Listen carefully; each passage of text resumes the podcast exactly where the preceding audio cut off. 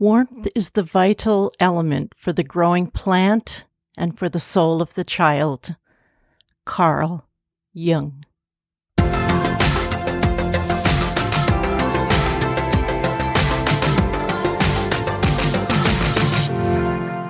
Hi, everyone. Welcome back. I'm here today with Kayla from Montreal. Hi, Kayla. Hi, how are you? I'm good. How's uh what's the weather like in Montreal this time of year? It's a little bit cold, I must say, but I mean, I'm used to it. I think the person I had last um, podcast was from Florida, so they would probably agree with you that it's a little cold. Yeah. What like what temperature? I think it's about uh, like it actually goes up to about 11 here in the day. So no, we're in like the minus minus 10 uh, right now probably. Okay. Yeah yeah. yeah. For those of you in the united states of america the only country in the world that doesn't use celsius um, uh, zero is freezing. So um, in celsius so below zero is just you know unbearable. Yeah. right. yeah. So let's start off by having you tell our listeners a little bit about yourself and your emetophobia, how it affects your life. Oh boy. Okay. Well, I am 20 years old, turning 21 this month. Um, and my emetophobia has affected me pretty much ever since I can remember. I think it started when I was about 10 years old. Okay. Um, so I got sick when I was 10, and I believe it was from eating something expired. Ah. Because I overheard my parents talking about, oh, I think she had eaten this that was expired, etc. And then ever since then, I became obsessed with checking food expiry dates. Right. And that sort yeah. of kind of snowballed into like an obsessive compulsive disorder type of thing. Mm-hmm. So rechecking food labels. I would not even eat anything if it was within the month of it being expired. A then, month. Yeah. So no milk, obviously. milk was a big trigger for me. Yeah, because that's was, only like 14 um, days or something. And I would just do obsessive compulsive things like uh, mm-hmm. switching off lights, touching the doors. Mm-hmm. And this was at like 10 to 15 years old. So to be honest, I don't, I wasn't sure what I was doing. Mm-hmm. I didn't know, I didn't realize that I had OCD tendencies. I didn't know why I was doing these things. I wasn't self aware right. whatsoever. Hmm. Well, you were a kid. Yeah. Mm-hmm. Yeah. Right. Yeah. Um. And so, what? How did do you think it started when you were you were around ten? Like you don't remember being afraid before that time? It had to be at that age because before then, I I don't remember being afraid of vomit or being sick, anything of the sort. Is that right? Yeah. Mm-hmm. So did were were there things that you were avoiding like school or anything like that or were you just white knuckling it through a bunch of stuff? I, you know what? It's weird because at that age when my phobia first started, I didn't even realize I had a phobia until I was about I want to say 16 was when I actually became self-aware. Okay. Which is crazy so- to me. I really just thought I had OCD tendencies. hmm hmm And yeah. Yeah. And what you're describing is actually bona fide OCD, not mm-hmm. just tendencies. Yeah. um, uh, and there are subsets of OCD, and checking is one of them. Checking lights, um, checking sometimes taps are on or off, doors are locked. Um, w- with you checking dates on things, you know, obsessively, and and rechecking, right? So rechecking, check, yeah. Even if you checked, then you check again. Um, and I, I've said this on many podcasts, but it's always worth repeating that I have never met a person with a emetophobia that did not also meet all of the criteria for OCD. And the current researchers believe that they are somehow intricately related and perhaps even emetophobia is a subset of OCD is just on its own. But I mean, they're both anxiety disorders, right? You get very anxious if you don't check. Yeah. And checking calms you down. So it, that's why, yeah. Um, and and sometimes I used to think that people were just misdiagnosed with OCD because they wash their hands all the time, and therapists thought, "Oh, you've got OCD," but no, it's, it's actually true. I remember um, doing OCD things when I was about five years old. Wow. Uh, turning lights on and off was one of them. That was and a I big one to, for me. Yeah, a number of times, and had to be the exact number. And yes, touch. If I ever t- one of my fingers touched anything, I had to make sure all ten fingers touched. Um, and so yeah, but I mean, I think now I would probably say I may have tendencies. Like if I get anxious about something, nothing to do with vomiting, just, you know, whatever, getting like uptight about something, I'll start to like arrange things really neatly or obsessively clean the house or something. Um, so yeah, it, it's related, definitely. But the good news is that the the the treatment's the same, so it doesn't really matter. Mm-hmm. It's exactly the same treatment. So, so have you had treatment for your emetophobia? Yeah. So in college, it started to get really bad. So I'm about, I want to say 17 or I want to say I'm 18 years old at this point.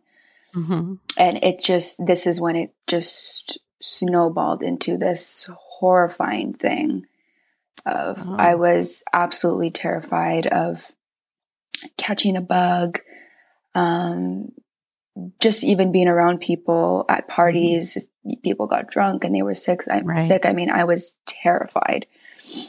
So I was like having panic attacks every day. I would not go an hour without thinking about vomit. Right. It right. was horrible. So my boyfriend at the time who I'm still with, he, I mean, I w- he was the first one I kind of expressed this phobia to. Mm-hmm. Uh, my parents didn't know, my friends didn't know, no one in my family knew. I was so mm-hmm. ashamed. Oh, and I'm yeah. sure so many people listening who have emetophobia can relate. It's yeah, you feel so ashamed, and I, mm-hmm. I don't know mm-hmm. why I was so ashamed, but mm-hmm. Um, so I had explained it to him, and he was like, You really need to, first of all, tell your parents. Second of all, go see someone about this. Like, you, it's, yeah. it's stability. Like, it was horrible. So I first expressed it to my parents. And then a month later, I started seeking treatment. So I've been going to therapy for two years now, and it's helped tremendously. Oh, that's good. I got. Can, can I can I just back you up one sec and ask what it was like to tell your parents when you hadn't oh, told your oh parents? Oh my God. So actually, it's a funny, not really a funny story, but one day my sister had come out, had come home from a night of drinking. Mm. And I felt like something was off because she was in her room with the lights off till like noon. So I go in her room and I see a plastic bag on the floor and I'm like, oh my God, oh my God. I shut her door. I text my boyfriend. I'm like, I need to come over. I'm freaking out. My sister's sick. What if I catch something? Okay. Uh-huh. I run to his house. I'm having like a full blown panic attack. I'm like, I can't do this anymore. Like it was, this was definitely my lowest point. He was like, Kayla, you need to, you need to tell your parents. Like they have to know what's going on. It was mm-hmm. taking over my life at this point. Like you can't even, he was like, you can't even be home Right. So Right. Yeah.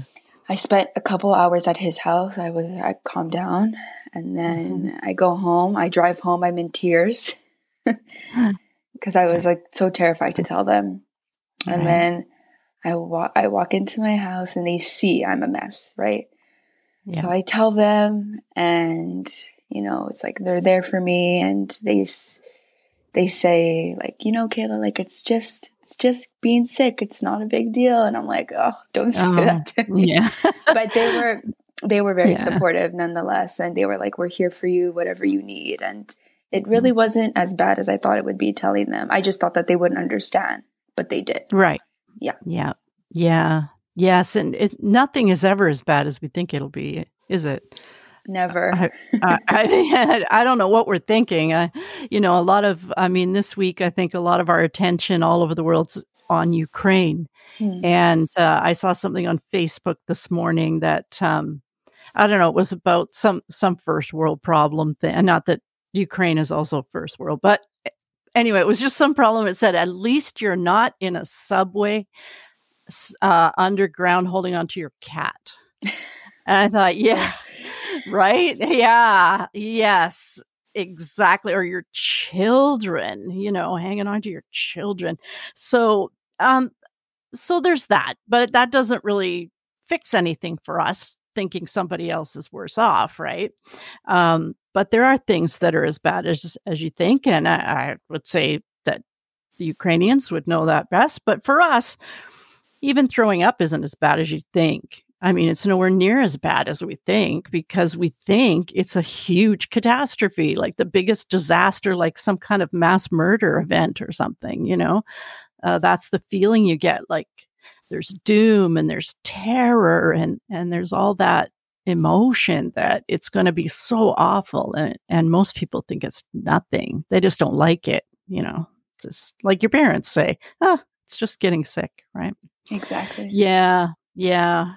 Um, it's interesting, though, to think about why we are so ashamed. Uh, I think my shame was so, so overwhelming that I wanted to tell my mother, and I couldn't. I couldn't even get the words out. That's like exactly just, what it was. Yeah, exactly. Isn't that? Yeah, it's it's amazing how powerful shame can be, and um, I mean, it, it kind of makes me it helps me to identify with um, gay people or transgender people that are in the closet and are terrified to come out and to tell people. And it's not just a logical being afraid. It, it's actually a, um, I'm pointing to myself on a podcast, but it's like a feeling inside shame. Yeah. Mm-hmm. Yeah, of course. Yeah. Yeah. Yeah, I don't know why. I don't know why we're ashamed because it's really nothing to be ashamed. Well, some people belittle it, I guess, right? Like some people might, like kids might make fun of you if they knew another kid was like that, or I, I think know. it's it's also because no one ever really talks about this type of phobia, so it's like it's almost as if no one has it when so many people have it. Right? That's a good point. Excellent point. Yeah. It's never gets it never gets talked about. It's never on the news. You don't in the UK they have like celebrities that they talk about that have emetophobia. Just saw I have a Google alert for emetophobia to see what people are saying out mm-hmm. there. And there's a fella in the UK. I wish I knew his name now because those of you listening in the UK are going to be like, oh, but it's a soap opera that he's been on for years and years and years. And he, um, got caught for speeding the second time, excessive speeding, like going, I don't know, 70 miles an hour in a 50 zone or something like that. And he got he, he went to court and he said that he has to drive his grandparents around. So they reduced his sentence to two months without a license. Not a sentence. He would he didn't go to jail. He just lost his license. But but in the headline was about him having a emetophobia.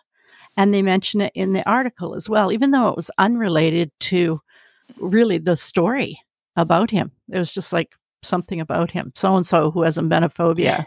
um, yeah, those of you listening, you can uh, in the UK who know who the guy is, send me a, a message on Facebook and I will put it in the notes. So, um, anyway, yes, it's not talked about. I, I watch medical shows all the time. I'm addicted to them. Grey's Anatomy. There's a great Canadian one now called Transplant. I love that show. Um, the Resident and all that. They never have anybody with emetophobia. You know, they have all kinds of other, even mental illnesses that they're trying to raise awareness of. So. Mm. Shonda Rhimes, if you're listening, write it into a Grey's Anatomy. Um, it would make a good, you know, people not being able to figure out what's wrong with somebody either. Anyway, yeah. So I, I wanted to ask one clarification question. it when you went to college, did you did you live at home still? Like you're I in did. Montreal, so did you go to um, McGill or? Uh, well, college, well, university is Yeah. McGill. It's McGill University, Yes. but I was at John Abbott College. oh, you were at an actual college. Yeah. Yes, yeah. American. I'm so used to Americans. They call universities colleges. Yeah, and, it's- they call different here. colleges colleges. Yeah, and I'm like, how do you know a person didn't go to a community college? But, oh, anyway, yeah. So you stayed at home. Was my point? You weren't in a dorm Mm-mm. where I s- people are no. drunk and you know, yeah. I no. stayed at home, and basically, when it was really bad, I would go to school. It wasn't so, as it wasn't so bad where I would not go to school and not go to work or Right. anything like that. I would do Mhm. what I had to do, but I wouldn't do anything more. I would go. I would not go out or try Yeah. to avoid going out. I would go to school, come home, go to work, come home, and that was it. Yeah, yeah. Um, and when your sister was like drunk or hungover, you you would still would it still be that you were afraid you would catch something, or does just vomiting in general did that just scare you in general? At that point, it was vomiting in general. I was Okay. terrified. Um, Yeah. But now I'm more scared if it's like a bug that I can catch. Okay. Yeah. So Yeah. you can kind of put up with it a bit or you can tolerate it if it's not something you can catch. So, y- yeah. Um, before I ask you about your treatment, which which I will in a second, um, I want to talk a little bit about the expired food because there's going to be a whole bunch of people listening. We're getting about a thousand listeners per episode now, and they're going to be like, "See, yeah, that's why I don't eat anything that's expired." Or, um, I just want to say, I'm trying to get a food safe person on. I, I've contacted a couple people, but if anybody knows of someone, uh, I think in Canada because I understand it better, who has a food safe um, uh, is a teacher of food safe, then yeah, contact me. But I think it it depends what kind of food it is, right? Like there's stuff that you should definitely not eat expired, like say ham, you know, something like that, meat. Um, for sure. yeah. Uh, there's stuff that, like, if I if my milk, we buy milk by the gallon. If it has never been open and it is expired, I would not open it even. Like I would open it to throw it out, but I wouldn't. I wouldn't. But but when it gets close to the expiry date, you know, the milk, I, you just smell milk actually. Yeah. if if it's okay, if it smells okay, it's fine. Um, yogurt can be okay. It it just isn't as fresh. I've eaten it way past the expiry date. Really? Oh my goodness. Way past. Like I, on purpose, I've eaten it way past. I just eat plain yogurt or sometimes vanilla, but Greek yogurt or whatever. But I've purposely done it for the sake of the emetophobics who are always talking about yogurt, you know. And so I was eating. I ate this yogurt one time that was about a month past Mm. the expiry date. It was a little thing, and I opened it and I smelled it. It didn't have any mold, which yogurt only molds. Like if it goes bad, it molds um, because it's already got bacteria in it. So, and I took a spoonful and I I said to myself, "Oh, that, you know, it's okay, it's all right." Um, and it was a good sized spoonful too. But then I realized, yeah, no, it just kind of tastes like not really right, like Mm, not fresh at all, whatever. So I didn't eat the rest, but I was fine. Nothing happened to me. Nothing happens from a spoonful of yogurt. But um, yeah, what kinds of things are you now like? now it's nowhere near as bad as it used to be. Okay, that's I good. I will never check expiry dates anymore. Oh, that good for Yeah, you. Good for But you. That's back good. when I was 10 to Yeah. 15, it was I Mhm. mean and when I say everything, I mean everything.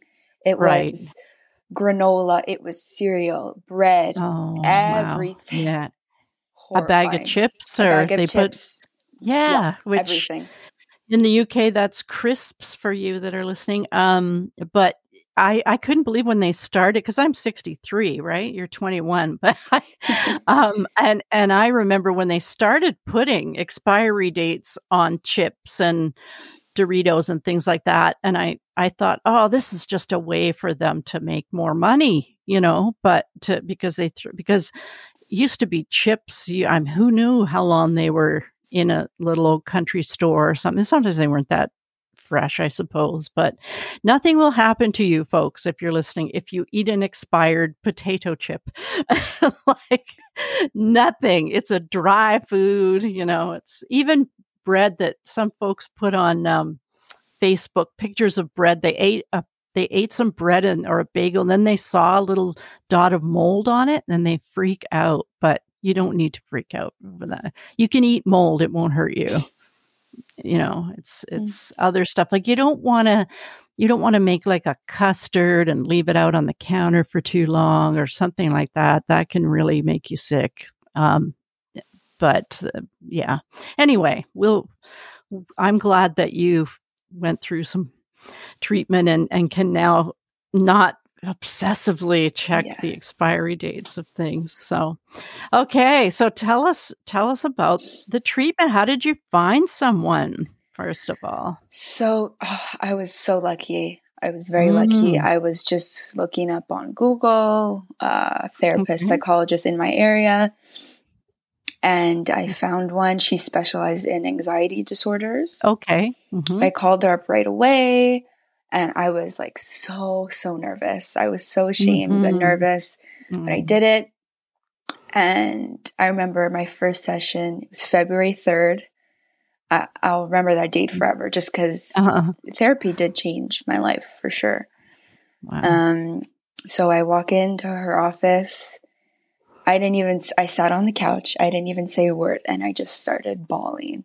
Aww. I was just, I was just so ashamed. I was, I was at, mm-hmm. this was probably like the lowest point of my life, I would say, mm-hmm. up until now. And so I cried, I think I cried twice during my first session. Um, and then wow. she got to know me. Um, I kind of explained my whole journey to her. Every session, like we got deeper and deeper. And just by even explaining to her what I went through, I even got to understand myself more just through saying these things out just loud. Saying it out loud. Yeah. Yeah. Right. Uh huh. I became very self aware and just started to, yeah, understand who I am as a person, understand where my phobia really came from, I think. Mm-hmm. Um, mm-hmm. So we did some CBT at first, and then I want to say a couple months in, um, she actually pulled up your website. okay. and yeah. then we started doing exposure. So we started okay. with the words. Mm-hmm. She would say the words, and then we started with the paragraphs. And those right. really freaked me out at first, I have to say. Right. Yeah. Yeah. Those yeah. are just for people listening. Um, I have some sentences with the word vomit in them, like four, and then four paragraphs, which are four different scenarios that I made up um, because I know how what the kinds of things are that people are afraid of. But they're just little scenarios, a little story, little one paragraph story. Yeah. Mm. And yeah. so they freaked you out. Okay. Oh, freaked me out. I remember after that session, I like the whole, the rest of the week I kept replaying the stories in my head and replaying oh, the scenarios. And so I told her the next session, I said, those stories, those scenarios really freaked me out. So she's mm-hmm. like, okay, let's start back at the words. Okay. So we mm-hmm. started back at the words, reread the sentences, reread the scenarios, and then by next month, I was fine with those scenarios. I could read them out loud okay. any day now. Okay, that's good. Yeah, yeah. I just want to in- intercept that because um, we have a number of therapists that listen to this podcast. Um, I'm actually thinking of moving those, even the sentences, definitely the paragraphs to another level because they're level two and level three in the exposure are these silly cartoons like of a cat, a dog, and, and another one of a cat. And uh, they're just, it's almost like they don't really bother anyone. So, what I do with my clients is if they can't read the paragraphs or the paragraphs are going to bother them, I, I go to level three and even four sometimes, bef- and then go back to the paragraphs. So I really feel like I should move them because they do scare people. Yeah. Yeah. Because you haven't um, been thinking about that. So I kind of interrupted you. Do you, ha- do you no, have no, your train, train of thought?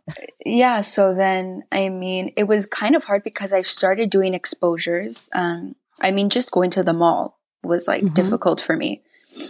Right. So, and then COVID hit. So I couldn't really do the Oh. exposure she was giving me. Right. And COVID was kind of like a safety net for me, you know, as I'm sure Mhm. listeners can uh, relate. I was stuck in my house all day. No one Yep. was leaving. It was like my my dream come true. It was the avoidance bliss of It- emetophobics. And then now there's this huge crash, and I have like, I had to close my wait list, and Oh I had, to, I mean, people are now, yeah, because what's the worst thing for a phobia? Avoidance. It's the thing that causes it in the first place. And oh man, does it feel good at the time, though? It feels Yeah. good at the, and it feels so good that your brain goes, yeah, I'm having more of this. You know, I- I'm going to yeah. make you scared to go out. Now you're terrified. So, yeah. So during COVID, I couldn't do the exposure suit she was giving Mhm. me. Um, but we kept doing uh, the stuff on your website. So I've gone up to pictures, uh, videos with no sound, stuff like that. Hmm And then, so during these 10 years, I had not gotten sick once, Right. right? Um, and then there was an incident 10 years later, and I got sick. And you know what? It was not that bad. Not that bad, is it? I know, right? Yeah. Uh, that's exactly what I thought the first time It's- I threw up. Yeah. It's, I was like, you know what? It's the anticipation is bad. Knowing it's coming, it's going to happen is bad. But yeah. after you're like, is that what I've been scared of for 10 years? is that what I've been trying to avoid? Yeah. Yeah. And uh, So- uh, and I've been do- and I've wasted like time and I've avoided things I could have enjoyed and Yeah. man, what was I thinking? Yes, exactly. So- exactly. And Um ever since I got sick, it's been a couple months, I want to say, honestly, my phobia has not been nearly as bad that's good. as yeah. it was. I find that people who've been through therapy and then they throw up for some reason, then it's like it just goes click, click, click, click in your brain. Like it all, it all just, you know, arranges itself in the right order.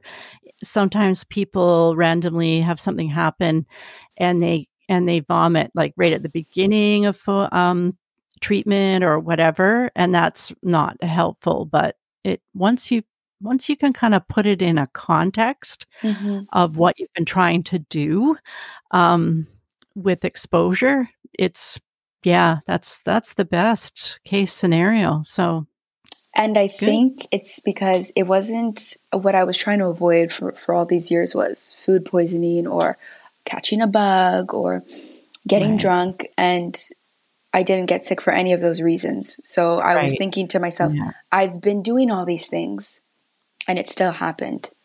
yes yeah yeah i had somebody that um had done everything on earth to avoid like every safety behavior she had um, ondansetron, which is Zofran in the States, all this stuff, Pepto Bismol and ginger and like everything. And then she got appendicitis and and it- it's like and threw up like because appendicitis doesn't care what drug you took you know uh, you pretty well if you go to the hospital they give you a whole cocktail in an iv but um yeah and that and that just you know really that drove her into getting help actually because it was a kind of traumatic experience for her without ever having got any help of any kind. So, yeah, yeah, yes, we can't really avoid vomiting. We just think we do. We think we avoid it. Um, so, good. Well, Kayla, you have been a delightful guest, and um, I wish you. Uh, you're still so young. Have you finished college now? I'm in university now. Oh, So- what are you what are you studying in Psych- university? psychology, actually. oh, are you going to become a therapist or are you just kind of interested in psychology? I don't know what I want to do yet. I'm not sure. Yeah. Yeah. Well, a psychology degree could be helpful in a lot of areas. You know, a lot of people go into law. Um, you can go into medicine, um, or or many, many other things. Uh, exactly. Uh, communications, marketing, you know, it's helpful for just about anything. So, yeah. thank you for um, coming today. And I'm sure that you will have helped a lot of people with your story. So, thank mm. you very mm-hmm. much. And thank you to all of you who are listening and subscribing each week. Uh, there are costs associated with producing this podcast. If you find it helpful, you can buy me a coffee. Just scroll down to the bottom of the notes and you'll see support the show there. And you can click and buy me a coffee for a couple of bucks, a couple of pounds. For information for uh, therapists or those of you who are interested in further information, you can go to my website at emetophobiahelp.org. And if you are in recovery and would like to talk to other people about recovery, you can go to um, the Facebook page, a group, I should say, that I have formed called Emetophobia No Panic. So you can go ahead um, and look on Facebook for that. We'll catch you all next week. Bye bye.